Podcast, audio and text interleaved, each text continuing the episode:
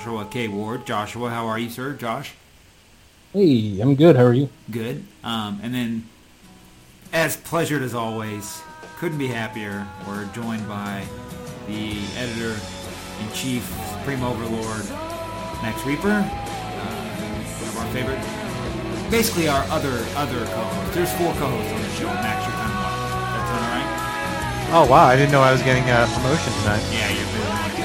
Uh, so we've got a nice uh, trio tonight. Um, going to discuss the Royals, particularly the not so good Royals so far. Uh, teams off to a bad start, seven and sixteen, and we're recording this on uh, Tuesday night, and they are down six nothing to the White Sox on their way to probably. This has uh, got to stop. Wait, what did I say? Did I say eight and sixteen or, or eight and seventeen now? You said seven and sixteen. Okay, so they will This end up being seven, or excuse me, eight and seventeen. Wait. Yeah. Okay, eight and seventeen if they lose tonight. So not good either way. Doesn't matter. Uh, either any of those records are bad. Um, so what do we think?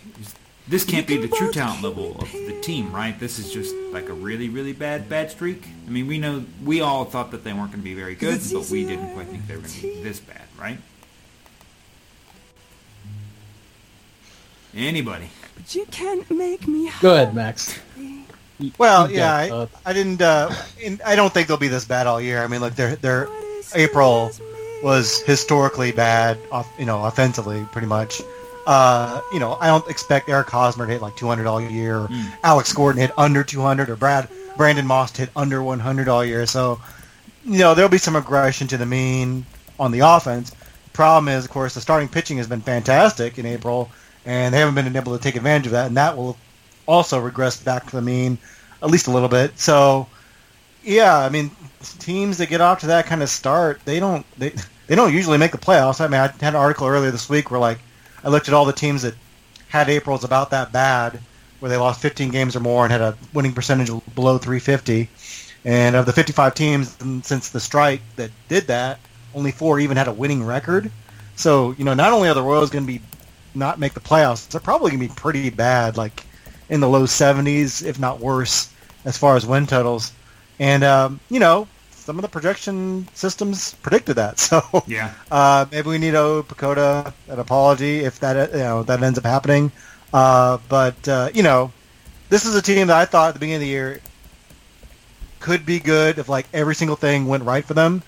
And you know, I wouldn't say that everything has gone wrong for them because like they've been pretty healthy except for Jorge Soler. They've gotten pretty good starting pitching, um, but and they've just been terrible. So um, this may be just what they are. You know, the offense will get a little bit better, but probably not a lot better. It's probably still going to be one of the worst offenses in the league. So yeah, it's not looking like uh, championship season in Kansas City. Uh, Josh, are you? I, I'm imagining you're, you're probably not much more optimistic than I am. No, I mean I'm I'm I'm not. I mean I wasn't. I wasn't particularly optimistic even before the season started. I thought that I I didn't think they.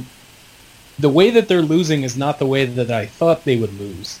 Uh, I thought they would have uh, bullpen issues and um, some of the back end starting rotation uh, would falter more than it has. I mean, uh, Jason Vargas is having he's had an absurd month that I, I didn't see coming. Um, I I thought he was going to be about what he had been, which is a slightly above four ERA pitcher. Um, and Nate Karns, I thought would would you know struggle to a bit. I, I, I, I assumed he was going to end up at the bullpen at some point, and then you know between Danny Duffy and Ian Kennedy and the other guy whose name I'm forgetting right now, Jason, Jason Hammel. Yeah. It's okay. Uh, he's, I- I been assume- forgettable. He, yeah, I, I, I assumed that two of those three would be. I assumed that Duffy would be about what he had been last year. I don't, I don't, I don't think there there's an, enough of a track record with him yet. Even though we have done a really good job of breaking him down over the last season and how well he has actually pitched. He didn't really have enough of a track record for me to be like, oh, he's going to be you know a five or six win pitcher. I, I assumed he would settle in right around three wins or maybe slightly more than that again this year. Um, and then Ian Kennedy would be a, a, about about average, um, and then the rest of the rotation would struggle. And I assume the bullpen would would well would basically be what the bullpen has been for the first month of the season, which is uh, Kelvin, and then a lot of the. Um, but the the struggles on offense have been completely blindsided me. Um, and I and I know that this team had stretches last year where they had they had similar performances. So it, it's not that what they're doing now is completely abnormal. Um, but at some point, last year's team still managed to, to start racking up streaks after losing streaks. Um, like in early June, they lost oh something like eight in a row, nine in a row. I, I forget what it was off the top of my head, and then they won eight of their next nine um, to sort of balance it out. And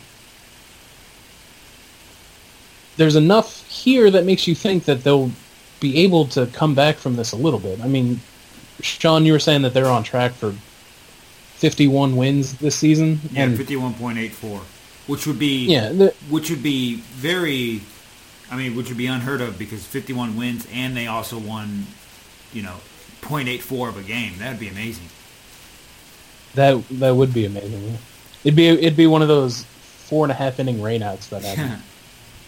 Um, and so they they can't be that bad. Like there's too much talent on the team for them to be as bad as the 2004 Royals or the 2007 Royals. Like there's too much good happening. There's too much good talent on the roster for for them to be that bad. Um, but it's hard right now to perceive how they're going to be good. Like, is Alex Gordon uh, just kind of done? Like, is he just old and bad now at, you know, 33? Is he just kind of spent? Uh, is Eric Hosmer, is this more of what he's been? And the ab- the abnormality years were the years where he we thought he was actually being good, and this is actually just the hitter he is, or you know, there's there's just so many bad things happening right now with the offense that it's like if even if half of the the major glaring problems went right, they would start winning more games. But I still don't think it's enough for them to really climb all the way back. You know, after losing you know, what is it, 10 of 11 now? If they lose tonight. Yeah.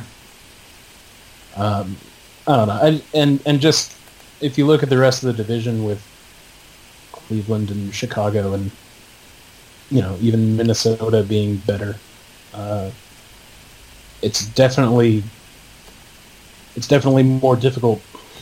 I mean, I don't want to be a doomsayer because it's May 2nd, but Yeah. might be time to start looking to to start calling some people and and seeing if they want anything off of your off of your table before July gets here. Yeah, see, I our preseason prediction things, I had the rotation. I actually was thinking the rotation was going to be an issue, and part of it has with Hammel and Karns. But um, yeah, I mean Vargas being that good and Duffy being that good, and you know, as much as I, much to my chagrin, Ian Kennedy's been been decent enough. I think he's. Wow, let me look him up real quick before I put my foot in my mouth. Yeah, a fourth of a Decent enough to opt out. That's the real No. question. Abs- absolutely not. Um, no one's going to give him 41 million or whatever uh, with the buyout. You know, whatever he would get with the buyout, which, yeah, which still doesn't. I mean, it makes sense. They they, they just use it as a deferral of money, but still, he's going to get six million dollars just for for walking away from the club. Um, but yeah, no, I didn't. Uh, they've been. It's definitely been better, and so that's what's been interesting. Better than I expected, and the offense has been worse than I expected. Uh, and so, yeah, uh, Max, what do you think? well, um, that we didn't cover. I think yeah, I think you guys covered. it. I think it was kind of funny that uh, you know the Royals did. I think there was some some kind of news this off season when they signed Moss and they traded for Soler, and people are like, oh, they're shif- they're shifting strategies, kind of relying on power more. And now now you're seeing like Fox Sports Kansas City had a tweet that said, are the Royals relying too much on home runs? Oh, and yeah. now like Lee Judge is writing articles about how like you know uh, can't try to hit home runs all the time and singles are better and so I, I it's funny to kind of see this backtrack. It's not like they're even that good at hitting home runs. I mean they're like 10th or 11th in the league in home runs, which you know is, is fine considering their stadium, but it's not like they're bashing home runs all over the place and. Um, that's not really the problem either. The problem is they're hitting like 200 as a team, not getting on base. They have a terrible approach to the plate where they're just swinging at everything. I think, I think they still lead the American League or the all of baseball at uh, pitches they're swinging at out of the strike zone. So it's not. I mean, no one should be really, really surprised that the offense is doing poorly. Maybe, maybe it's a surprise they're doing this poorly, but Yeah. uh, you know, this has always been a team that's kind of been prone to streaks, and because of their approach at the plate, you know, they're, they're going to be, uh, you know, there, there might be a book out on them now. It's like, hey, you don't have to throw strikes to the Royals; they're going to swing everything. Because certainly that seems like the approach to like Escobar and and Hosmer uh, have taken. So, um, yeah, I don't know. I don't. I don't have any. I'm not a ray of sunshine when it comes to the offense right now. Yeah, and Josh, you mentioned kind of with uh, where to go from here, where to navigate. Yeah, I mean, I think trades are going to be the most likely thing. Um, I'm working on a thing right now, just trying to figure out when is too, when when is it, how early can you decide that you're a selling team? And it seems like from what I've kind of quantified a bit is that uh, there is a significant difference between waiting from like mid-May to even like June 1st. There's a pretty big jump in like kind of your expectancy. Um, but then, you know, June is pretty much the same, but then, you know, obviously late July is when you really know. But I mean, if this team is, you know, 10, 15 games below 500 in June 1st, I mean, is that, that's probably too early? You, I mean, not too early. That's probably good enough, right? Sorry, June, June what? like June 1st. We'll say they're 15 games below uh, 500 June 1st. Too early Mm, to start unloading? 15 games below 500 would put them, what, like 24 back of Cleveland? Yeah, something like that, sure. Like, I Yeah. mean, Because they're about to start playing Cleveland a bunch, I think, coming up. yeah. Like, they, I think they have eight games against Cleveland in the next 30 days or something like that. Nine Yeah. games. Something ridiculous. Yeah, I mean, it's not too early for me, but then again, last June and last July wasn't too early for me. Um, I, I don't know. June 1st seems like a bad look in terms of PR. Uh, it, it, it feels like if you're actively shopping Lorenzo Cain on June 1st, it's hard to sell tickets. Hmm. So I'm, I'm I'm wondering how how much of you know the fact that we don't see a lot of trades that happen. Obviously, because there's you know still four months of the season left, but one of the reasons why more trades happen the closer you get to the end of July is, is also just because teams don't necessarily want to admit that they're not trying to win baseball games anymore. Yeah. Because they still have to sell tickets and memorabilia and get people out to the ballpark. But I mean, I, I, I think from a from a personal standpoint, 15 games out on June 1 is a definite sell. Yes. At that point, you, you have to be shopping players, And even though the regardless of even though he says that he doesn't shop players, they, That's right. He doesn't shop players. Which is nuts. He's not going to shop players around. Yeah, I don't. I don't see. I don't think like selling tickets is going to be a factor. I. I. I, I do think like by June you'll know for sure if this team is in or out of it. I think the reason you don't see teams make trades earlier in the in the like like in June typically, and there's been a few like the Royals traded Carlos Beltran I think in late June. Uh, Cliff Lee I think was traded once in late June. But I think most of the time you you just don't see it because like teams are kind of waiting for like the best Yeah. late offer they can they can get and Yeah. and also I think teams are maybe a little hesitant to pull the trigger on a uh, on a big deal in June because some teams may not. They might want to assess whether or not they're really going to be in it because you know it takes like a you know a bad bad June to kind of take a good team out of the you know pennant race. Um, so I don't expect the Royals to just start unloading guys in June. It'll probably be in, in July when um, and you know teams start feeling a little more urgency too, especially once you know once the first uh, domino falls. Usually other teams will start you know oh the the Yankees did something.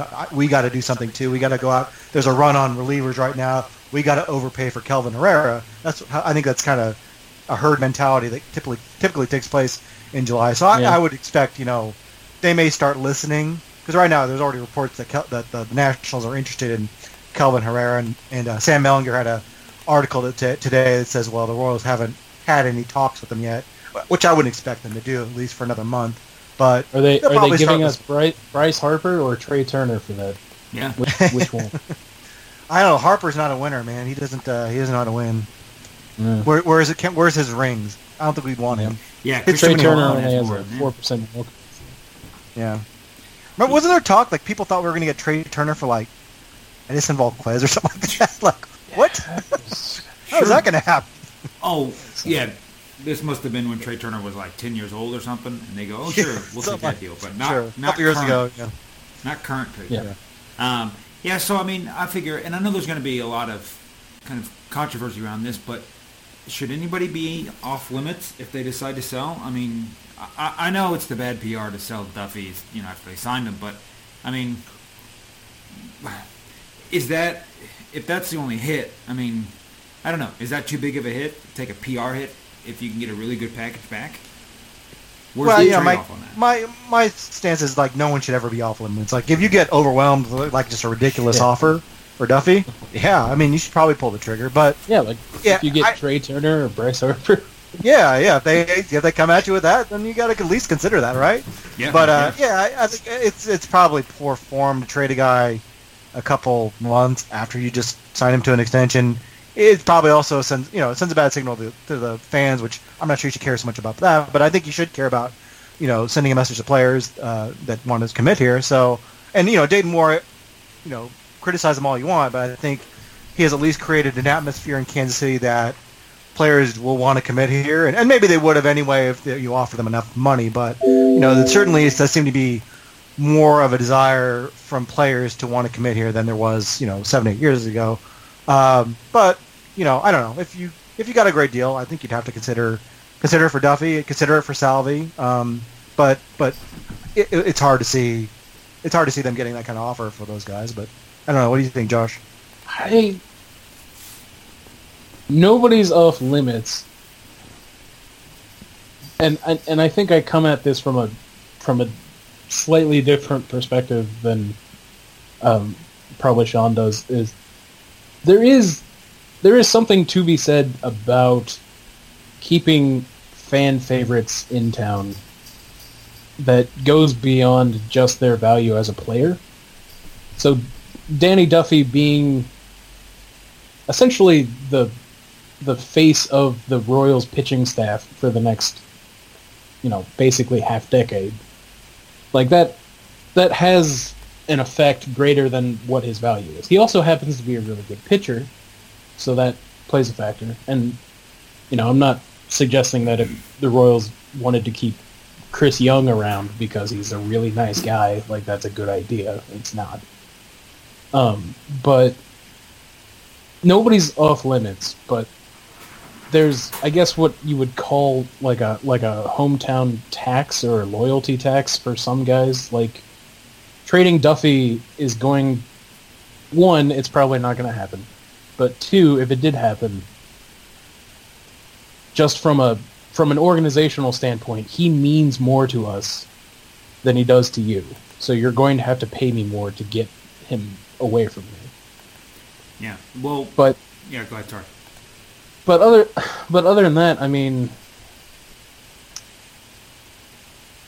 the Royals find themselves in a really interesting position, particularly with position players, where most of the guys that people would want to trade for aren't going to be here anyway after this season. So they they don't really have any any anything that is battened down um, that is of you know any sort of substantive trade value because I mean unless you're talking about Can you get these trading ding-dongs out of here? prospects, which Can you get you these know, ding dongs out of here? conceivably I guess, but that would just be weird. But I mean Lorenzo Cain, Mike Moustakas, and I guess Eric Hosmer, if somebody wants to fix his swing for him, are essentially the three most valuable position players that can be traded. And they're also the three guys who are not under read all that, contract after the season is over. Um, so those guys should definitely be shopped, I guess, which is, you know, a word that Dayton Moore doesn't like. But Yeah. other than that, I mean, I'm a nail. I, am a anybody that's not nailed down. Um, or you know what? I, I'm gonna take take everybody. I don't even care about the nail down. I mean, really, if you can get a good price for Perez and Duffy, take it. I Mhm. mean, what what good is whatever 31 year old Duffy going to have on a team that's rebuilding? I mean, it's nothing. I mean, he's And he'll get his money honestly, I- way. I think Perez is actually a, a really unique case because I think other teams view him because as an offensive player, he's roughly 10% below average, give or take. His career WRC plus is 98. But over the last three seasons, it's gone down or four seasons. It went from 106 to 91 to 86, and then plateaued last year when it was in 88. He's only been a three-win player essentially twice in his career, and both of those happened three and four years ago. And and I think again, kind of that conversation I was talking about intangibles and sort of the things that are difficult to quantify because it's an organizational whatever. Um, I think Salvador Perez can can be something to an organization that goes beyond numbers. Again, that doesn't necessarily that doesn't mean you're going to get you know four top 100 prospects back for him, but um, he's he's the he's the kind of guy that I think teams value more than just his you know his slash line and his wins above replacement. Well, and they uh, they for sure know that he's getting traded before July. I don't know. I can't make a good joke. I'm referencing how he drops off in production after every single, basically July 1st. so he's for sure getting traded prior to hopefully July 1st if that happens. Otherwise, yeah, he's going to just lose his trade value. But Yeah, Maybe it's- maybe any team that gets him should like Yeah. send him on vacation for like a week. You know, hey, why don't you go to Spa for Yeah. like for like July, the rest of July. Yeah, so he mm-hmm. might Well- be a come better back. winter trade guy just because you at least get the good production from him in the first half of the of the year. But and yeah, it's Max, and it's weird because it's it's I mean it's obviously it's obviously a case of overuse to a certain extent, but it's just weird how how telegraphed it is at this point.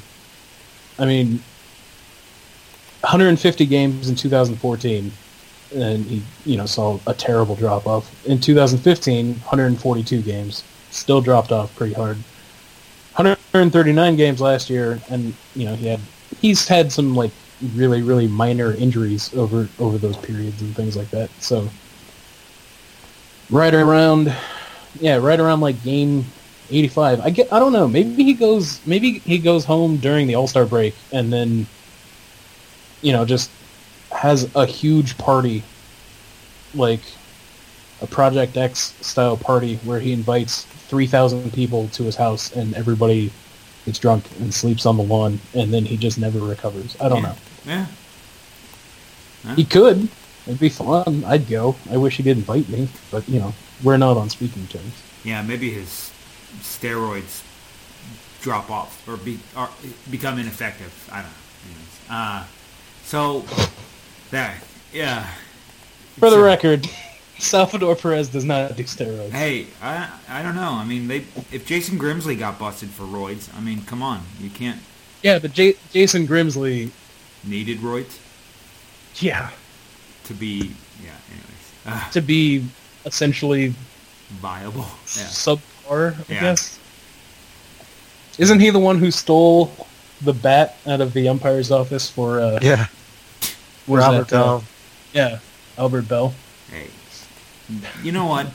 You know, not it's not that I'm looking forward to a bad Royals like stretch, but I mean we get some cool stories out of some bad Royals teams. It's so much easier to write about a bad team. yeah, there's a lot of cool stuff that happens. All sorts of the BB gun hitting the girl in the eye, D Brown, whoever shot that. I mean, come on, Yeah, Emil Brown. Yeah. Emil Brown. Oh yeah, Emil- not B Brown, Emil Brown. That's three mil Brown. solid gold. There's a D. There was a D. Brown. Yeah, there's a D Brown. Okay, I was just making. There sure was a I'm D Brown. He's people the, up. the worst Royals player of all time when he wins above replacement. What was the difference between D Brown and Emil Brown? Other than D Brown played first base, right? Emil Brown was a. Uh, in- Emil, no, they were both outfielders. Oh, what? I thought D Brown played first Yeah. base. Oh. No. Emil Emil Brown played left field mostly and was the worst average player in baseball. Like- he led the team in RBI twice, I think. And he clearly didn't like Kansas City. And when I said he led the team in RBI, I think his totals were something like 83 and 87. So it's not like he was yeah, three You uh, three win player in 2006. Emil Brown, yeah, pretty good. the the worst average player Yeah. of all time. That he was- is- so he- he's a career three and a half win player, and 3.3 Yeah. of that WAR is from 2006. Interesting. Okay. Um, Yep. And also the third hit on Google when you Google Emil Brown is remembering Emil Brown from Royals Review. I don't know. Let's see who wrote that. Oh, uh, F- F- uh, Freneau. Freneau. Freneau wrote that. Oh, okay. Well. Yeah. Now that So, we've gotten that, you know. now that we've gotten the mandatory Emil Brown highlight Yeah, out of the, the, way. the mandatory early 2000s Royals reference that Yeah. we always seem to stumble into. yeah. Oh, there's going to be a lot more parallels drawn in the next couple of weeks, I'm sure. Yeah. Yeah, that's true. So, um, Anybody want to talk about Terrence Long? No, I want. Uh, although you know, there's been a lot of Ryan Shealy. I've seen a. I've seen a lot of Ryan Shealy stuff come up recently for no random for random reasons. So I'm very happy about that. As an owner of a Ryan Shealy jersey, I am all for that. What's a jersey? You know- oh, it's the shirt Yeah, jersey. shirt jersey. Got it. Yeah, I got hat and a Mike MacDougal. Those are the only Royals shirts I own, and I have a polo. Did they did they give those away on a T-shirt Tuesday or something? Uh, no, I bought the Shealy one. The MacDougal one, I'm not sure where you it came. bought Ryan Shealy jersey? Oh yeah, dude, I love Ryan Shealy. Right. Oh, wow. The, the the the best one of those that I have seen. Uh, my friend owns a Ryan Bukvich jersey. oh man. I I'm pretty sure he bought, and then he doesn't own anymore, but owned at one point a Jeff Austin jersey. Ooh. Shealy. That is quite possibly the the worst pair of Royals relievers Yeah. jerseys that you could own, unless you had an Albie Lopez kicking around in your closet somewhere. There are three players. There's three ex-Rocky then Royal players I think of. It's Neifi Perez, Ryan Shealy, and can you guys think of who the third one is? It's, ins- It's um insanely Jeff random. Francis? no, it's no no no no it's uh Curtis Leskanic. uh Felipe Paulino, isn't it? Oh yeah, that's a good one. I didn't think of him. Wait, hold on. Maybe I'm getting it wrong. Hold on, hold on. Hold on. David Riske? No, he was from the Brewers, not the Rockies. My bad. I'm sorry. Yeah, yeah. I like David Riske a lot. I thought he, he had a really good year with the Royals once, didn't he? He did. I think I had him uh, on a list of free agents, and he was like second Yeah. or third in best value as far as what they paid him Yeah. compared to his WAR. He was really good for the Royals. Yeah, that he had one a year. s- low, it's sub three ERA that one year for him. Okay. yeah, one of Dayton's better free agent signings. Yeah, and then he It had was during that period. Yeah, he was he was at the end of that period of time when the Royals would sign um, pretty average relievers and then trade them after a season or, or season and a half. Uh, like they did it with David Riske, they did it with, or maybe they didn't do it with David Riske, but Yeah, they think did it with like Riske. Curtis. I think they got a. No, I think they got a comp pick for Riske. Oh yeah. Yeah, What um? What about Bron- was But they- one of those too? Was he traded? Yeah, Broxton. They traded him to Cin- or is Yeah. it Cincy yeah, or Donnie Joseph, Donnie then- Joseph, and some guy with an initial name. Oh, what was that guy's name? Oh, J.C. J.C. Sulbaran. Sulbaran. Yeah, Oh yes, Yeah. wow. yeah. Why did Yeah. Why didn't you think of that Never- one, dummy? never- Come on, Max. Yeah, how could you forget about J.C. Sulbaran? Whoa, whoa, hold on. Now I got to figure out where he's at. J.C. Sulbaran, still in the minors. Yeah. Still hasn't made his debut. He's only a few months older than me, uh, or younger than me. Um, trying to remember all the Royals relievers they acquired just so that they could trade them. yeah. Curtis Leskanic was one. Um, there was uh, his name started with it was uh, he had like a Q in it. Got a cute, Dang it! I'm gonna have to look him up now. Um, Humberto This was- Quintero. no, I don't. I don't think anybody could. Big fan. I don't think anybody Big, big wanted. fan. Quintero. Man, 59 WRC plus for the Royals. Not good. Wasn't oh Dallas Perez. ah, Remember? what about Justin Maxwell? Now I'm looking at ex Man. Astros turn Royals. Justin Maxwell. I remember one guy. God, I don't. You know, I can't think of who it was, but I remember someone on Twitter was so pumped about acquiring Justin Maxwell, and he was good for that half season. Uh, I mean, the half season he joined, but then he was just bad the next year. He hit was that like- grand slam, right? Yeah, everybody's like, "Oh man, we've got our everyday right fielder figured out," and then he puts up a negative one win season over 20 games. See, this is how bad the Royals have played this April. We're reminiscing about Yeah. 2007 to 2013 era Royals, Yeah, walking down If- memory lane. yeah, If only because this team is sort of reminding us of those teams, oh yeah, which is just probably the biggest insult that I, I could really come up with at Yeah. this point is just you make me think of the period of time when Jeff D'Amico was on the roster. But but again, for the listeners at home, negative one win in 20 games. That's insane. He was worth in 20 games. He was that bad. He was on pace for like a, a negative five, six win season. Anyways, he was bad. Yeah, Justin Maxwell. I mean, Jose Guillen was was that bad, but he stretched it out over like yeah, you know, it took nine- he was 90 games. or something. Okay, um, let's let's talk about Eric Hosmer real quick. Talking about negative one win guys, Eric Hosmer, um, soon free agent, soon to be. You know what? And here's a good question: Why do we talk? I know why. We talk about Eric Hosmer maybe more than anybody else. Just kind of maybe Royals Twitter, everybody as a whole. He's not a very good player. Like if he wasn't a first round draft pick and you know hadn't had his All Star game and the be the MVP and the futures or not the futures the the whatever um, uh, the World Baseball Classic like he's not a great player. He's been worth like five wins his whole career. You know he's had two three win seasons, but then he's had those awful negative below you know replacement level seasons. But like it's just weird. We spend a lot of time talking about this guy who is mainly popular because of a, a couple things. I mean, he was drafted early. He was a early first round pick. He's had some good years, and he's won some Gold Gloves. Like he's he's just not that good of a player, but he's talked about a lot. Am I crazy? Is that making sense? Does everybody get what I'm saying here? No. You're saying that he's not good, and we spend too much time talking about him, but yeah, but, but we should probably talk about it. well, yeah, That's but that's the gist of it. But I'm saying like, a, look at the guys who have a career of five wins, like for their career. What other five-win career player is getting talked about as much overall? Like ESPN, you name it, as much as Eric Hosmer. I don't think there are any. No, it's it's been one of the most baffling things to me, just like how he gets talked about by two se- two different sets of like fans, Yeah. really, or, or pundits as well. Like there are people who, and I think I'm in your camp, where I see his numbers, and instead of the you know the superstar treatment, I see more of a James Loney or Casey Kotchman or JT Snow, a guy who's, and I think he's like a better defender than the metrics say, but he's not a great defender, and he's certainly a well below average hitter, Mhm. uh, and that's pretty established now through six major league seasons. Like that is what he is. Yeah. Uh, he's not going to get a whole lot better. He's not going to probably get a whole lot worse. And then there are some people who see a superstar who's a, and you know, I know Scott Boras has kind of thrown out Mark Teixeira, and I think everyone kind of thinks that's silly, but there are people that think that he's a very clutch hitter, a superstar.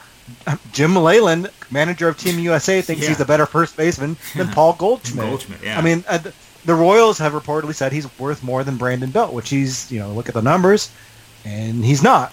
but uh, so there's this huge dichotomy uh, between people in baseball. So I'm really interested in seeing like what does he get this off season because it only takes one team to kind of buy into the mystique of Hosmer to give him that kind of deal. But is is there that team left? Like I think pretty much every team has a pretty robust analytics department. Now there may be a GM that overrides that department sometimes, like the Royals.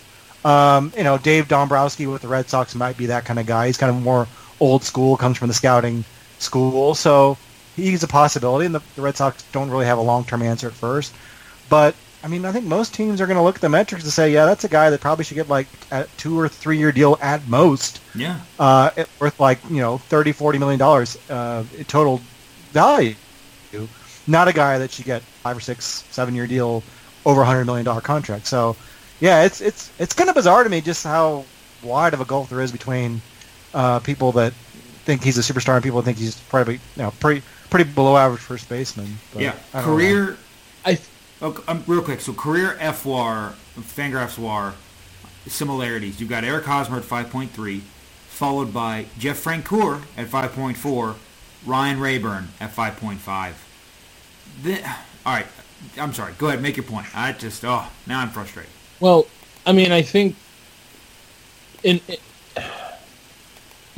in regard to the perception discussion, um, I think it's as simple as saying that Eric Hosmer had his best season when the Royals had their best season Yeah, in the yeah. last thirty years. Yeah.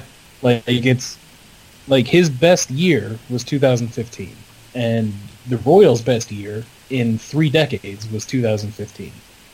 And so, for better or worse, he will always be associated with that season, and specifically with you know a very particular moment in the World Series Yeah. that everyone will continue you know to, to sort of give him you know credits for or put on him or you know whatever you want to whatever you want to call it or whatever you want to look at um and so i think he is intrinsically tied to that season in in the in the mind of, of, of fans anyway. And in, in sort of in the mind of, of the casual fan who doesn't necessarily you know pay it i mean they see that he's won three gold gloves. They know that he um you know broke for home in the world series and tied the game. Like those are the things that they know and that they remember. And nobody really remembers you know in you know 2014 when he was essentially an average hitter for a year or nobody remembers 2012 when well below average that year. he, he was 20% below average as you know a second year player. And it's it's frustrating it's frustrating for a couple of reasons. One his issue is so identifiable. Uh, he has a terrible swing. He has a terrible swing path more than anything. Um, and it's it's one of those things that you you even to a, a, a you know somebody who watches baseball you know on a semi-limited basis it's so easy to identify what his issue is in in terms of his swing that the Royals haven't done anything about it really i mean maybe they've made some adjustments here or there but if you if you pull up tape from you know 2011 or 2012 his swing looks roughly the same as it did five years ago. The difference being is that it's worse now, I guess, or he's less lucky. I, I mean, it's some combination of the two. Um, he's kind of had these weird, wild swings in BABIP um, over the years, so when his ground balls find holes, he has good seasons. Is really the long and short of it. Yeah. Um, and that's not happening so far this year, and so he's having his worst season so far. Yeah, it's it's strange to notice that. I mean, it, it almost makes you wonder, like, his ground ball rates were the exact same in the minors as they are now. So it's really kind of makes you wonder, man, how did he Yeah. have? I mean, it makes sense. I mean, he was young and he was beaten up on, you know, talent lesser than him. Um, but it's like, man, he dominated a lot in, in the minors. But you know, with one season, he you know he hit seventy percent ground balls uh, over that uh, Yeah. twenty seven games. So it's kind of like, man, how did he do this? But still was good. But yeah, I mean, he just beat up on younger guys, and that's I don't know something. Oh, that's kind of Well, crazy. I didn't know that. Well, and and you know everybody everybody brings up the fact that Hosmer this year has hit the hardest ball, oh. or until recently. Yeah. I want I want to say, but it was yeah, the hardest hit ball that you know struck the ground about 15 feet away from home plate, Yeah. and then you know made its way into the second baseman's glove, who threw it to first, and it was an out. So there's the the ultimately the frustrating thing about Eric Hosmer will be the fact that um, it seems like from an outside perspective that really minor adjustments would have made him into the superstar that everybody thinks that he is. But what he really is, like Sean mentioned, is Ryan Raburn, but with three gold gloves and a World Series ring. yeah, yeah. It'll be interesting when we look back on Hosmer. I don't know, five, ten years from now. Not knowing at this point what he what he's going to get in free agency, but it'll Yeah, be interesting yeah, I mean- and see like, man, why did that happen? You know, depending on what. Yeah, I mean, there's there's a very distinct possibility, and we we have joked about it for you know half a decade now. But there is a very very real possibility that Eric Hosmer is going to make his way to a different organization, and they are going to fix his swing, and he is going to become the player he should have been three years ago Yeah. or four years ago. Uh, and as a Royals fan, that is remarkably frustrating, and it it makes and if that happens, it will make you wonder if it's an organizational thing or if it's Eric Hosmer.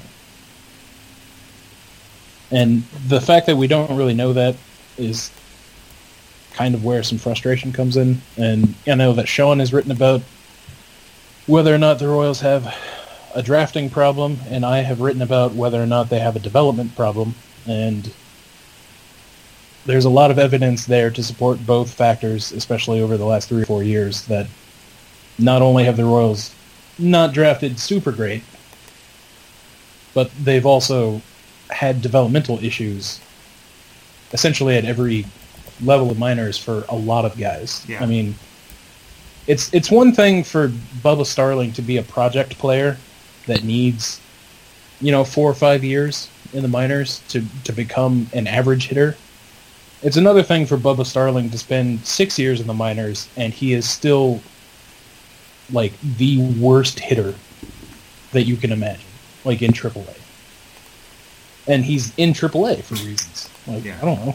That's and it's it's something that we've seen before. I mean, recently with Raul Mondesi, um, why he was in the major leagues at all ever is ridiculous uh, from an organizational standpoint. Um, Salvador, Salvador Perez got rushed to the majors, even though that has sort of worked out. Um, you wonder if he would have been able to develop a little more plate discipline as a you know 22 23 year old in the minors than what he has now which is essentially none. Um, if he and so and between that and Eric Hosmer and some of the pitching development problems particularly with starters I mean until Danny Duffy and you know Yordano Ventura was was kind of getting there. Um, but he, you know, has had struggles in, in the majors before he passed away, and so there's there's a lot to look at organizationally and just say like, well, the Royals' best homegrown player of the last twelve years or so, the two best, I guess you would say, is probably Alex Gordon and Zack Greinke, and both of those guys were Allard Baird draft picks, right? Uh, Zack Greinke and Alex Gordon. Yes. Yeah. Yep. And both of those guys at least started in the minors under the under the previous organizational development. Uh, and Zack Greinke, you know, is equally eccentric and uh, wonderful pitcher who you know won a Cy Young award and then was traded, um, and then should have won another Cy Young award, but everybody fell in love with Jake with Jake Arrieta for reasons that escape me. Um, and Alex Gordon became really good for a decent amount of time, uh, but it took a really long time to get there, and it didn't last as long as we think it should have. And so it's, I, I this is a hard conversation to have when you're two years removed from winning the World Series. But I, I think legit it's a legitimate concern that this Royals organization may not be as good at player development as we think they have been. And that will be an issue if it continues uh, for the next you know three or four years as they try and put a new team together. I mean, the best the best player they have on the offense right now is Lorenzo Cain, and he was a he was traded for. Uh, and so it's it's just it's frustrating that one that Eric Hosmer is struggling as much as he is. Um, that is probably the biggest thing. And then two, that there's some guys in the minors right now that give you some hope to being that give you some hope about the future. Ryan O'Hearn being one um, that Sean loves, and I also am admiring him. Uh, and there's you know some other guys down there, but it just organizationally speaking, it's it's a concern that I have moving forward. Um, and so I'm hoping that they will trade some of these guys, you know, before Lorenzo Cain gets hurt, uh, would be great. Yeah. And get people into the system so they can actually start working with him, you know, start rebuilding a team that honestly probably should have been blown up this last winter. Yeah, and you But- wonder though, and, and say, oh great, oh yeah, let's trade these guys, assuming we're going to get good assets in return, which isn't the case. Obviously, it was Right. a different team, a different front office, but I mean, Yeah. the Beltran trade didn't quite work out very well. I mean, there's, it's not a guarantee to get good players, you know, in return necessarily. So that's Yeah. that's the other thing why drafting has to matter. You have to be able to draft good players, and they simply haven't done that. So I know a lot of us are hanging our hats on like, okay, let's get the rebuild going, but it's like, man, even the rebuild might not be as great as we think it is going to be. So Yeah, and I I've mean, point a few times, like you know, you look at the Braves and the Astros and the Cubs with their rebuilding movements. Like they really, a lot of those teams, Cubs got a few good players, but like the Astros didn't really get that many good players for the guys they traded away, like Yeah. Roy Oswalt, Yeah. Lance Berkman, and uh, you know the longtime Astros that had been there. They traded them away and they didn't get a whole lot for them. Right. It was really just they were really good at when the new administration came. They were really good at drafting. They were really good at finding good trades and useful players off the waiver wire, like Collin McHugh, and you know, developing guys like Dallas Keuchel, who wasn't a high round pick, Yeah. just a guy that kind of And- developed. So, um, and, you know, yeah, just you just Carlos need to be Correa. better. Yeah, well, Carlos Correa helped. You know, tanking got him a good good pick, but other than that, they didn't really. A lot of the you know their other high round picks were kind of busts. Mark Appel and um, yeah, who's the other guy that uh, kind of Brady Aiken. Oh, yeah. uh, didn't really. Yeah. Yeah, Didn't he didn't even yeah. sign him. So yeah, uh, Yeah. so yeah, I mean it's like you just really to, to get better, you just need to get good players. I mean you can do it. You know, there's a lot of different ways you can skin a cat, but I mean, Right. they, they just need better at building a roster than they've been this year at least. You know, they, so they have a decent track record, I guess, in the last couple of years. But yeah, I share your concern that like the player development side has just been kind of a disaster the last couple of years. And Sean, you've written a lot about this, and especially about the, the change in scouting directors, how that's kind of been their downfall. But uh, so I don't know if you want to get too much into into that. Or no, sure. you want to? well, Did you want to talk a little bit about the trades too? Like how, like what Sure. you think they can get? And I wanted to point out real quick that I mean, even when you talk about the Cubs, if, if people want to point to the Cubs as like the like, oh, it's possible to do it real quick. Look at their first round picks. I'm looking at them here. It's since 2011. It's Javier Baez hit, Albert Almora hit, Kris Bryant hit, Kyle Schwarber hit, Ian Happ hit. I mean, they hit hard on you know Yeah. well, several first round picks. Like, yeah, they were early, but I mean, it's still like, I mean, think about all the Royals players that they had early first round picks. Like, they're not always going to be hits, and like, not that the Cubs got lucky, but I mean, they nailed their. pa- I mean, they nailed Bryant, Schwarber, Happ all in a row. Um, Bryant's one of the best players in baseball. Schwarber's pretty dang good, and Happ looks like he's going to be pretty good too. So it, it takes extreme luck to even get to where the Cubs were to begin with, and not even luck. I mean, it could be a mix, but they also busted on Pierce Johnson and uh, Paul Blackburn, uh, who were first round picks for them too. So, ah, anyways, uh, but yeah, for for uh, trade wise, I think. Do you guys think it's better? I think it's always. I think it would make more sense to package Cain and Herrera separately than together, unless the team. I, I don't know. I always like.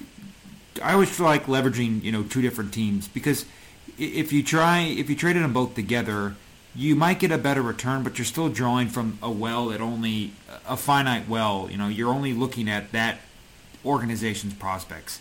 So why not split up and maybe get some more diversification in there and getting other guys? But I mean, am I alone in that thought that I would rather just piecemeal everybody rather than you know make one big lump package and put it all on on black with those prospects?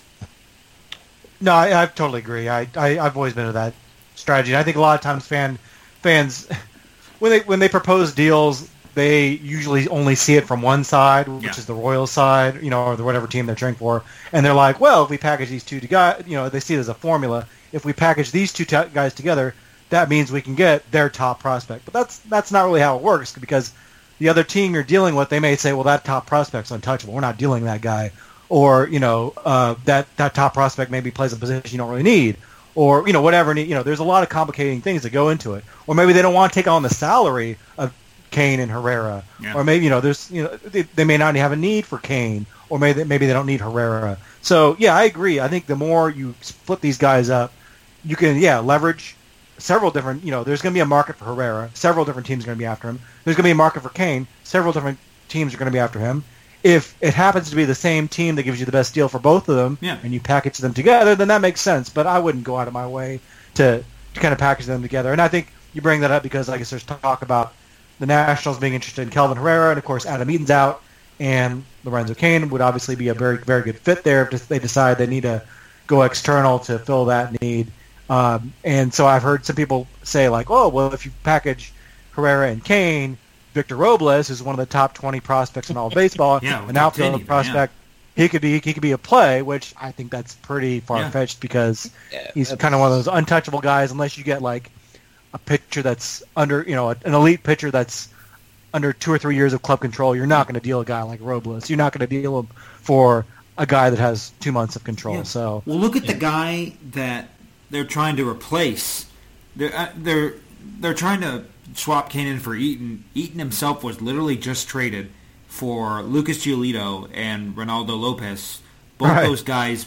Giolito was a top ten prospect in baseball. Robles is a top ten prospect in baseball. And Eaton's controlled into like 2022 or something like that. Like Yeah, he's yeah. around for a long time. So yeah, and he was a six six win player last year. yeah, he's a really good. I mean, he's Cain, but he's Cain as if you controlled Cain for more than just the, the next three months. You- you- younger younger and more And young. durable. Well, Yeah. I guess maybe not more durable. Well, and not relying on defense more so. I mean, Eaton's Right. a Yeah. pretty good hitter. Uh, I'm not that Cain's a bad hitter, but uh, so yeah, no, I, I think that, and, and also it's a matter of I kind of hate that forced necessity where it's like, oh, the Nationals need a center fielder.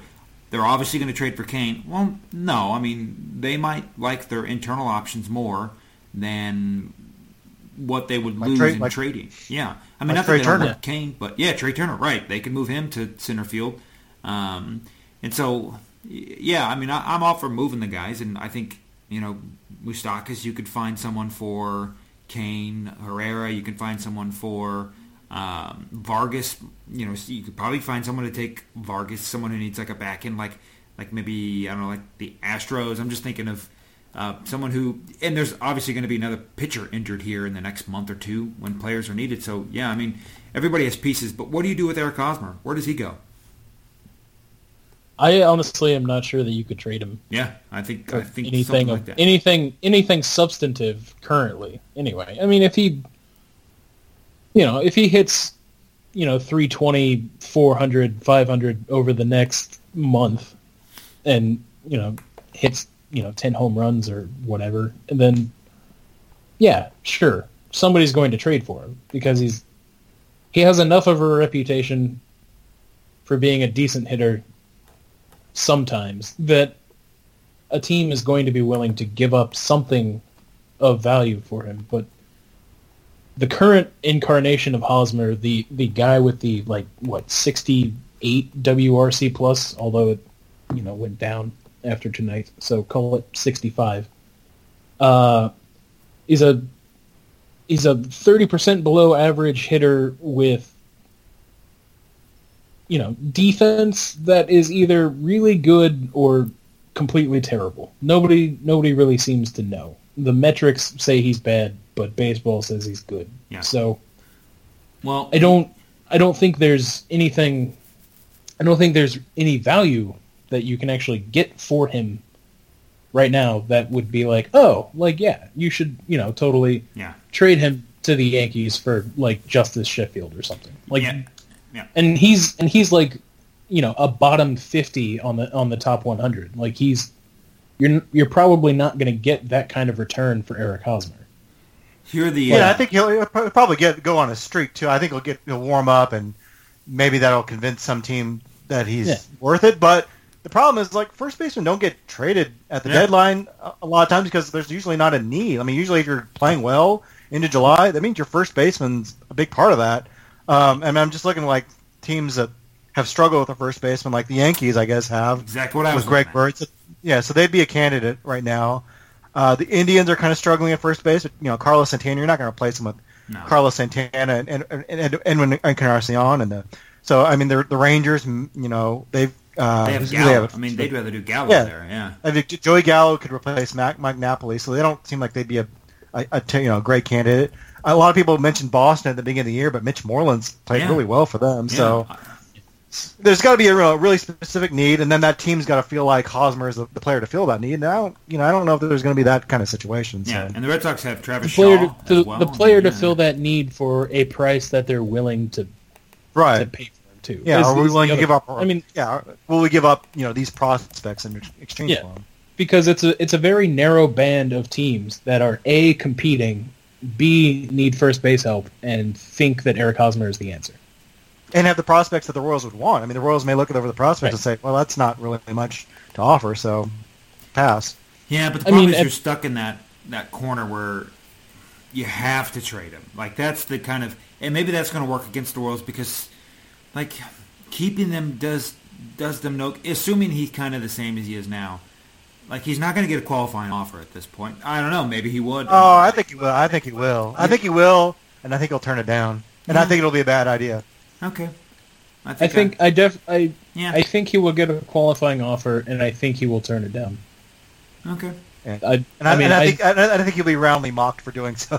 and- uh, yeah, and, and I well, and we're saying that now because Eric Hosmer is hitting so poorly. Why Well, would what I'm saying, he yeah. accept a qualifying offer? If he goes point? into the, that's what I'm saying. If he goes into the off season hitting pretty much what he's hitting now, sub 70 WRC plus, he's not going to get a qualifying offer. Uh, well, yeah, but I, he's gonna. Yeah. Yeah. No, he'll I- do better. He'll end the year. Yeah, I mean- he'll end the year like around 260 with like 15 home Yeah. runs and. no, you yeah. I mean, I would. I, would, I yes. assume I would. I would. At this point, he's the best comp that I can probably get is he'll probably hit somewhere between his, like his 2012 line and his line from last year.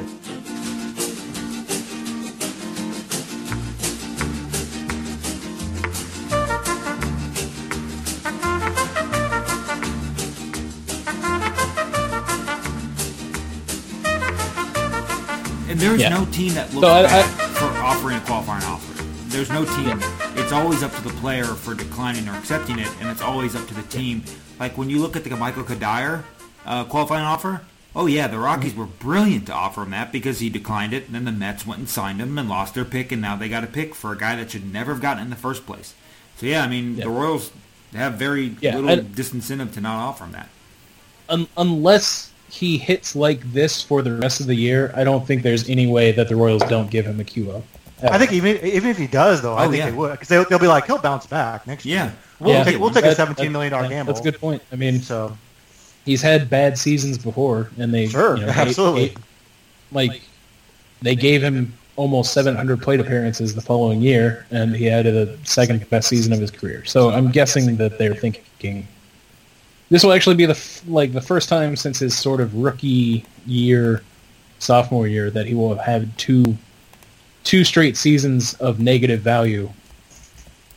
So there, that's good, I guess, right? but he had hundred RBI last year. Do you- Yeah. Were you even are you even looking at Oh. the relevant stats? Yeah. Yeah, you, you bring it, and he had 25 home runs. I so- seen Yes. this stat on Twitter a couple times where it's like there's only one first baseman last year that had hit 260, had 100 RBIs, 25 home runs, and won a Gold Glove, and it's Eric Hosmer. I'm like, okay, Right. that's one. Two sixty. That's a really high. That's a really high standard. Yeah, yeah, you're eliminating. Yeah, I mean, uh, let me see. Uh, go ahead, you guys continue. I'm gonna see. So, so like even like under the traditional stats, like Right. Well, he's not and- like like okay, Kauffman Stadium suppresses home runs. Guess Yeah. what? It doesn't suppress batting average. Yeah. George Brett hit almost 400 in the stadium. Like Eric Hosmer, like uh, Sam Mellinger, and Sam Sam's a really good writer, and he I think he understands Hosmer's limitations. But he was he's comparing. really he's- nice. Yeah, he's a super nice guy. But Sam was writing that, you know, I think, you know, Hosmer's realizing, or the Royals are realizing he's more Mark Grace or Keith Hernandez Yeah. than, say, uh, Miguel Cabrera. And I'm like, man, I wish he was Keith Hernandez. That guy hit 300 as a, for his career. Mark Grace hit 300 in his career. They both were excellent defenders. Hosmer has hit 300 in his career once. Yeah. He's a 278 lifetime hitter.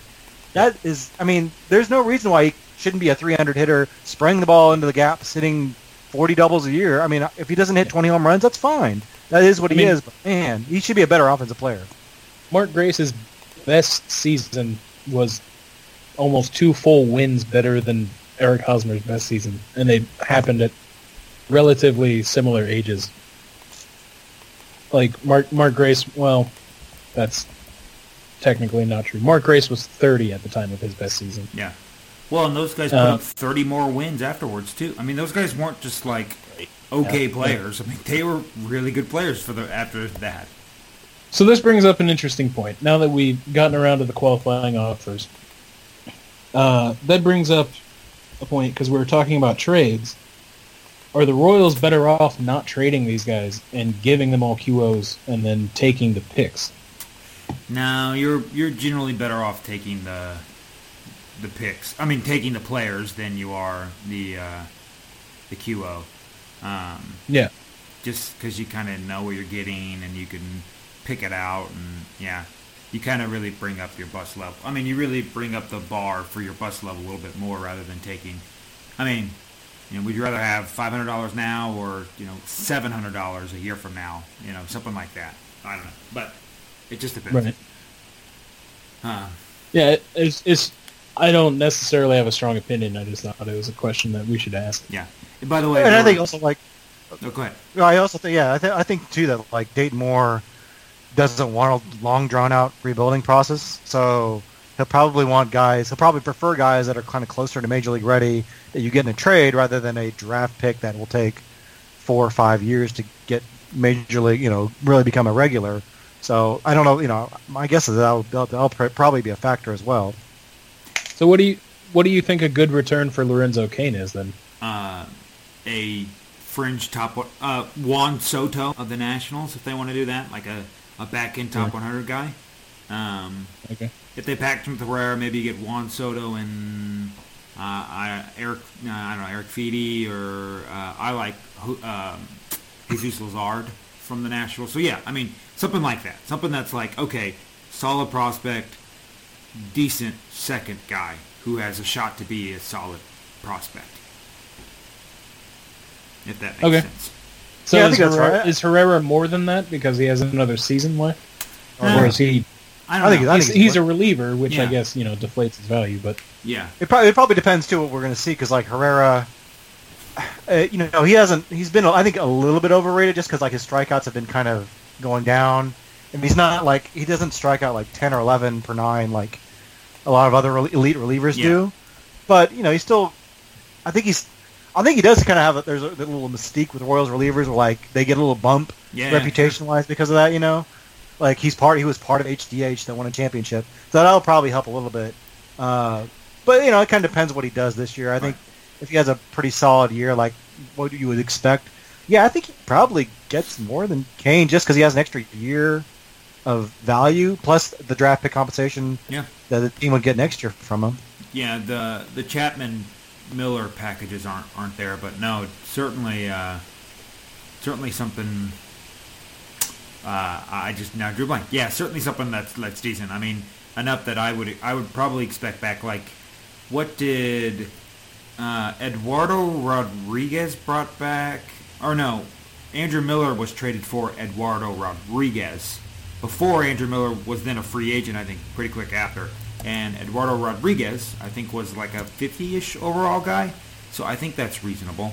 Um, I, you know, Andrew Miller is very good. Andrew Miller is better than Kelvin Herrera, but it was also a half a season of Andrew Miller against a year and a half of Kelvin Herrera, so that kind of evens it up a bit. But um, What do you what do you think of like like uh, the Will Smith trade as like a comp? I know Smith had like three years, I think, maybe left. Yeah, yeah, I thought that. Yeah, I thought that was a good one. I'm trying to remember who it was real quick. Uh, I remember liking. Phil, Phil, Bill, Bill Bickford was it that? Oh, oh, that's right. I like the idea of um, a Bickford Phil X guy. Bickford and I don't Andrew like Bickford Susac. himself, but But like a, that kind of player. sure, Like that, yeah, yeah. Like Um, was he was kind of a fringy top 100 guy. Well, yeah, yeah, and they got Susac, who's not too bad. Um, but yeah, Eduardo Rodriguez was, per Baseball America, I mean, he was a 65th overall prospect in 2014 and 59.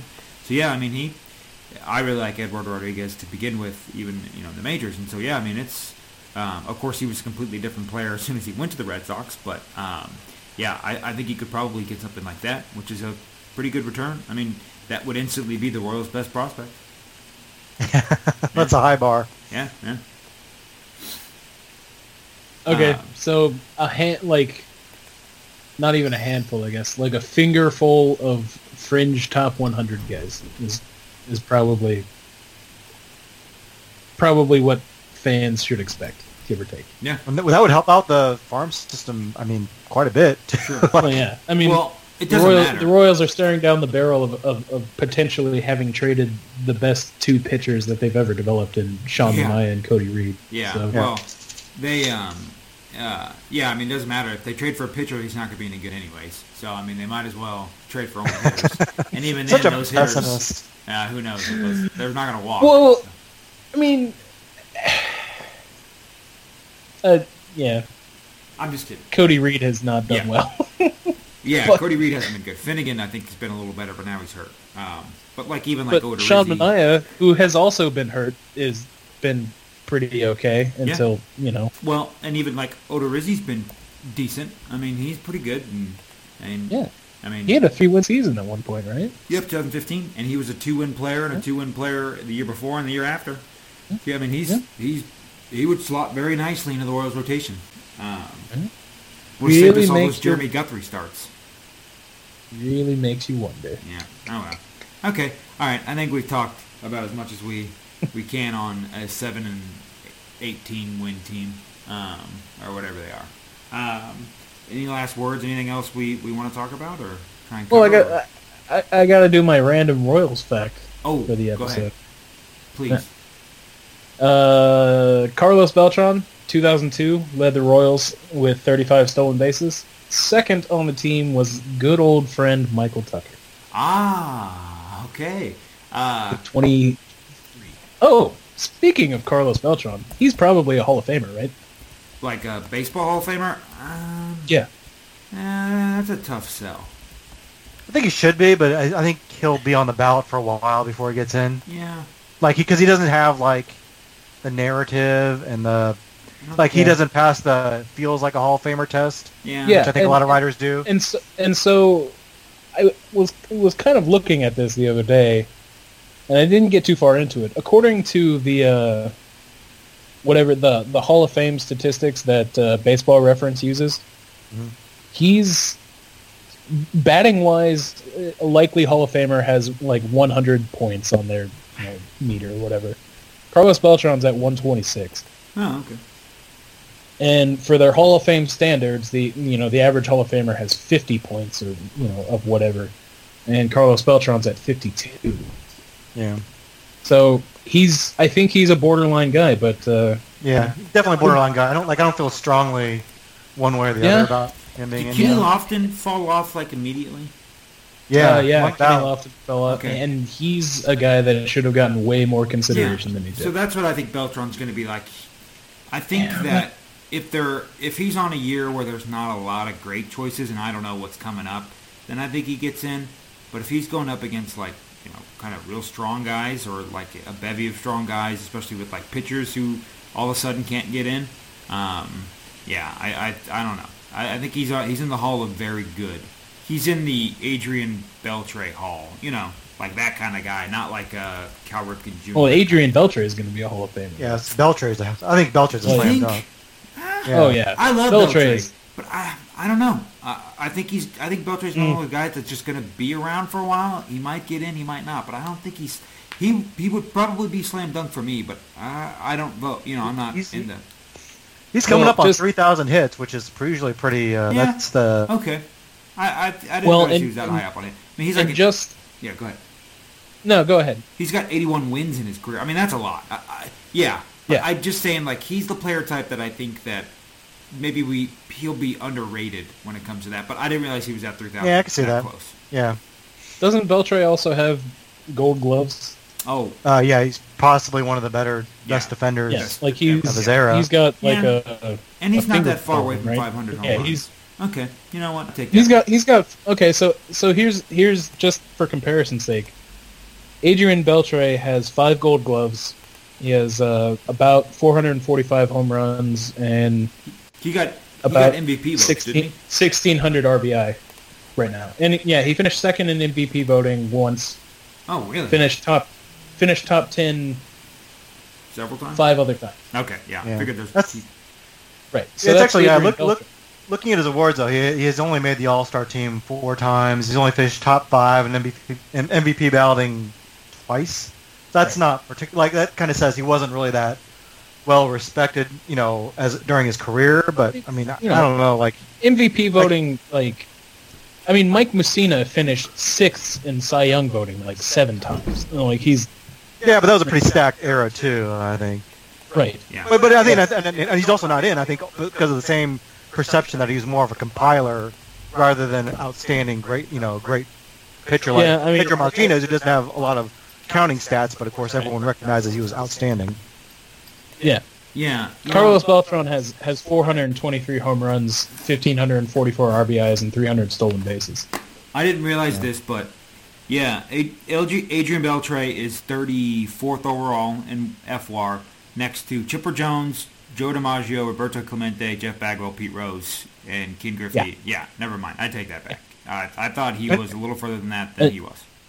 And he's Career- 30 years old and still pretty good. So I mean, he's been out this Yeah. year, but I mean, I mean, he- he's conceivably could finished- play a couple more years. Yeah, He won a Gold Glove last year and finished top 10 in MVP voting. Yeah. Like, Yeah, he was a six Pretty win good. player at age 37. yeah, so yeah, he might. and He Well, might crack and- like and- top thirty. All, I mean, I'm sure. He, I'm almost sure he will at this point. I mean, he might pass George Brett. I mean, George Brett's at 84.6. I think it's, I think it's pretty easy to say that Beltre's, Yeah. Uh, maybe not the best third baseman of all time, but he's getting up there as far as in consideration for the among the best of all time. He's not, you know, Yeah. Mike Schmidt, but Right. So, just comparison's sake, you've got Adrian Beltre, who's been to the All Star game four times, you know, top five MVP twice, has five Gold Gloves, has won three Silver Sluggers. Then you have Carlos Beltran, who was Rookie of the Year, has been to eight All Star games, has three Gold Gloves, and finished top, five in the MVP, po- MVP voting once and has two Silver Sluggers. Yeah. And but by OPS plus, Adrian Beltre is at 116, Carlos Beltran 121. huh? I'm, hey, I, I'm, I still don't think he's a slam dunk guy. Like, I still think people I- are. no, gonna- I, I mean I don't I don't necessarily think that Beltran's a he's not a, he's not necessarily a first ballot guy, but he's he's a guy that should get consideration that I I don't think will. yeah. mainly because his career peaked roughly a decade ago. you know, as soon as you know when he left the Royals and went to the Astros, and then was on the Mets and had a bunch of forty home run seasons. Yeah. But that was all you know in two thousand six, two thousand seven, two thousand eight, and he's just kind of been around since then. The Jason Bay years for the Mets. Um, I feel like he also he doesn't like have a, a, a iconic like the the most iconic moment I can think of him is him striking out caught looking to end the 2006. Oh, no, he's- he's g- but he's yeah, out. yeah. He's an outstanding postseason career though. yeah, Yeah, but he like had his a, career uh, OPS is one one point oh seven eight in the in the postseason. He had a big home run, didn't yeah, he? he had a uh, he had a game winning home run for the Astros. Yeah, yeah. I was thinking, I was thinking that. and Um, and I think the NLCS. to face the card because he oh, okay i'm thinking because Pujols hit that huge home run off the astros to go to the Yeah. world series Was it but the NLCS? yeah yeah Yeah. oh that was the ds okay Yeah, it could have been. Um, No, it was NLCS, but yeah, that's the other thing. Is he only played one World Series, and that was kind of at the end of his career yeah with the Cardinals. yeah Yeah. hey uh, two random things one if miguel cabrera stopped playing right now is he a hall of famer Yeah, Uh, I think probably. Yeah, Okay. yeah. Uh, I would He's give it to him. six- 68 career f4 uh, yeah, I mean, sort of the cutoff for consideration for a lot of people is right around sixty. yeah well and he's got the triple Uh, crown and i mean Four-time batting champ. Yeah, he's got- two-time MVP. He's got two MVP awards, and he went to the All Star game for a decade. no i'm with Yeah. you i think he is Or I he's, just was you curious know, if he's he been was three great. times. oh and but is uh, he as good as Hosmer though? No, no, no. And speaking Well- of that, I want to bring that back to Hosmer because so I, I play indexed it. There were 10 first basemen last year who had um, who hit greater than 260, more than 25 home runs, more than 100 RBI. Eric Hosmer had the lowest batting average of them. I think he had the lowest home run total of them, and I also think he had no Daniel Murphy had 104 RBI. So he had the second lowest RBI total. Or actually, no, I'm sorry. Uh, Jose Abreu had 100. But anyways, he was down there in that. And the big caveat that I see is that, oh, he had a gold glove. Well, only one player a year can win the gold glove. So, yeah, of course he's the only guy if you add the gold glove in there. It could be any stat you want to throw in there, plus the gold glove means there can only be one of them. Um, so, anyways, there's my rant. Um, Yeah. Because, yeah, there was 10 players last year that met 10 first basemen. So, you know, a third of all of third, third basemen last year hit that. Now go take a look at what those 10 first basemen are probably doing this year and what they did the year prior and the year two prior. So, difference between Eric Hosmer and random guys in one year. So, anyways, there's my rant. I could talk about Eric Hosmer. For the record, Carlos Beltran has more home runs and RBI than Miguel Cabrera, but you know it's whatever.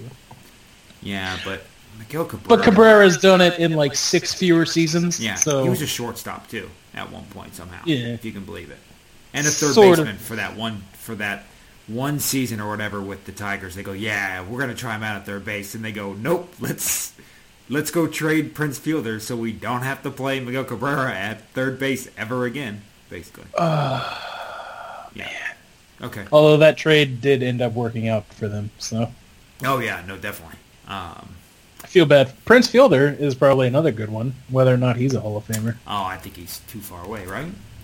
Yeah, I think he's a little more borderline than Yeah, you've got to be a really monster first baseman to get there. And Yeah. I mean, he was good, but career, well, yeah, 133 WRC plus. I mean, he's good, but 319 home runs. But I don't, I. I don't know if he was great for long enough. No, no, no. Yeah, really- especially his injuries at the end, and he only had his peak. Is a good peak, 5.9, um, but it's not like, yeah, I don't know. It's not a Yeah. huge, super, super peak. You know. There's a uh, somebody on Twitter the other day was pointing out that that Prince Fielder's career is remarkably similar to Cecil Fielder's career in terms of have, like they have the same number, same number of career home runs. Oh. Exact same Yeah. number. Ooh, whoa, whoa. Let's, Yeah. uh, Three nineteen, Hold on, let me. Now you got me curious. Give me two seconds. I want. and the, their home run totals were really really similar at one point. So let's see. So Prince Like- Fielder compared to his father. Um, yep, 319 home runs. Pretty much the same RBIs. Um, yeah, pretty close. Career ISO 223 against 227. Uh, But Prince was the better hitter, though, by far. Yeah. Um, Oh yeah, definitely. He was the more valuable player too. yeah, yeah. I didn't realize his WAR was that low. I always forget Yeah, about what they do the 27. first Yeah. You think it'd be higher? Yeah. I, I mean, I didn't. I would have put him somewhere in the. The I thought would have thought he was in the 40s, but Yeah. Well, yeah, I mean, the, the, let's say first base, God, you got to just kill it to be first base. Like, even like even Keith Hernandez, who was a bonkers defender, s- still wasn't, like, still isn't like, oh my God, you know, oh, this guy might be a Hall of Famer because, like, he had the highest bar possible for a first baseman, which is being an elite defender. And even then, he's like, okay, he's he was pretty good, but I don't think anybody's talking about him in the Hall of Fame. But he's a 60 win player for his career. That's pretty pretty dang good. Back to back seven win seasons. Yeah. yeah, Okay. yeah, he was he was really good for a really long time, Yeah. And he was on Seinfeld. I mean, what more could you ask? and, and he was on Seinfeld. Okay. you know. All right, Max. What do you got to, to sign off? Anything? No, uh, I'm just so I, I, my preseason prediction of Jorge Soler hitting 30 home runs. Yeah. I, I know it's early, but I don't think that's going to happen. You take it. All right. You take it back. I, yeah, Did yeah he just get not going to hurt happen this year. again? Like I I've been trying to figure out why he's been in. You're thinking of. Kyle Zimmer. Ah, Aha. Okay. well, I mean, yeah, I mean he was he was hurt before the season started. They just hadn't figured it out yet. I guess is is really what. Yeah, I, I really think, I really really think it's like he just doesn't know pain. Like you know, he's just like not understanding that this is what it should be because I don't know. That's just my thought. Anyways, I'm just really oh, like the normal the normal wear and tear Yeah, and like- shoulder stiffness that happens Yeah. from pitching. like you see those pitchers with those huge ice packs velcroed to their Right, yeah. arms after games. Yeah, Yeah. that's not just because it looks cool or you know something random. I mean, it hurts to pitch, but I don't know.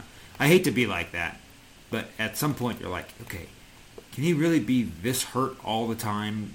And after this surgery that was supposed to clear everything up, and I don't know. Anyways, because he's he's been pulled after a start just because he was sore and then he was fine. I, I don't know. I don't want to get into it, but I'm just curious. So, okay, all right, Josh. What else do you I have mean- to say? Don't do don't dive This into it. uh, this the this season went south way faster than I anticipated, and Yeah. I was not ready for it. And um, as as a as a, a person who has, although for the last you know six months has been remarkably sporadic, somebody who has written about the Royals for the better part of five years now at various websites. Part of me is really sad to see the Royals be bad. But then part of me, like we were talking about earlier, is like, it's so much easier to write about a bad baseball team. Yeah, It's it's so much easier. yeah. I like. Uh, There's writing about the Royals in like writing about the Royals in like 2012 was like that was nice. It was it was just easy. Like you could just look at the team and be like, oh, there's a story. yeah. Well, as the guy who likes to write about prospects, it's nice that people will be like, "Oh, okay, let's care about that now." It's like, uh, it's hard to get anybody to read a top 60 prospect list in the year that they, you know, go to the World Series after that. It's hard to be like, "Hey, look at this guy in rookie ball." is that is that why you ballooned out to, to 100 at one point? I thought about whatever it doing 100, yeah, but I just like I got to 80 for this past one, and I'm like, oh, I can't, I can't in good conscience put anybody else's name on here because at that point it's like this guy's not making the major leagues. I, I can't call this guy prospect. So maybe Right. next year I can get a little bit more with another draft. But no, this after 80, I even struggled with 80. There were two guys on my list that I had to cut because I just I realized, oh yeah, that's right, they aren't in the organization anymore. Um, and so just because it's like after that, after like 65 or 70, I was like, oh, yeah, this guy has a shot, I guess, and that's kind of where I had to go from there. So Because I, I mean, how many how many players are actually in the Royals minor league system? It can't be more than like 180, right? yeah, I don't know, 25. I think 20, 25 times five teams. So I mean, yeah, 100-ish or so. Yeah, 100 plus. Right. Yep. Okay. All right. Let's Yeah. wrap it up. Yeah. Uh, Let's uh, get it. Yeah. Very, very good day. Uh, all right. Well, if anybody has anything else left, other than that, so yeah, as always, uh, you can get following Max on Twitter at Max Rieper. Thanks, Alex.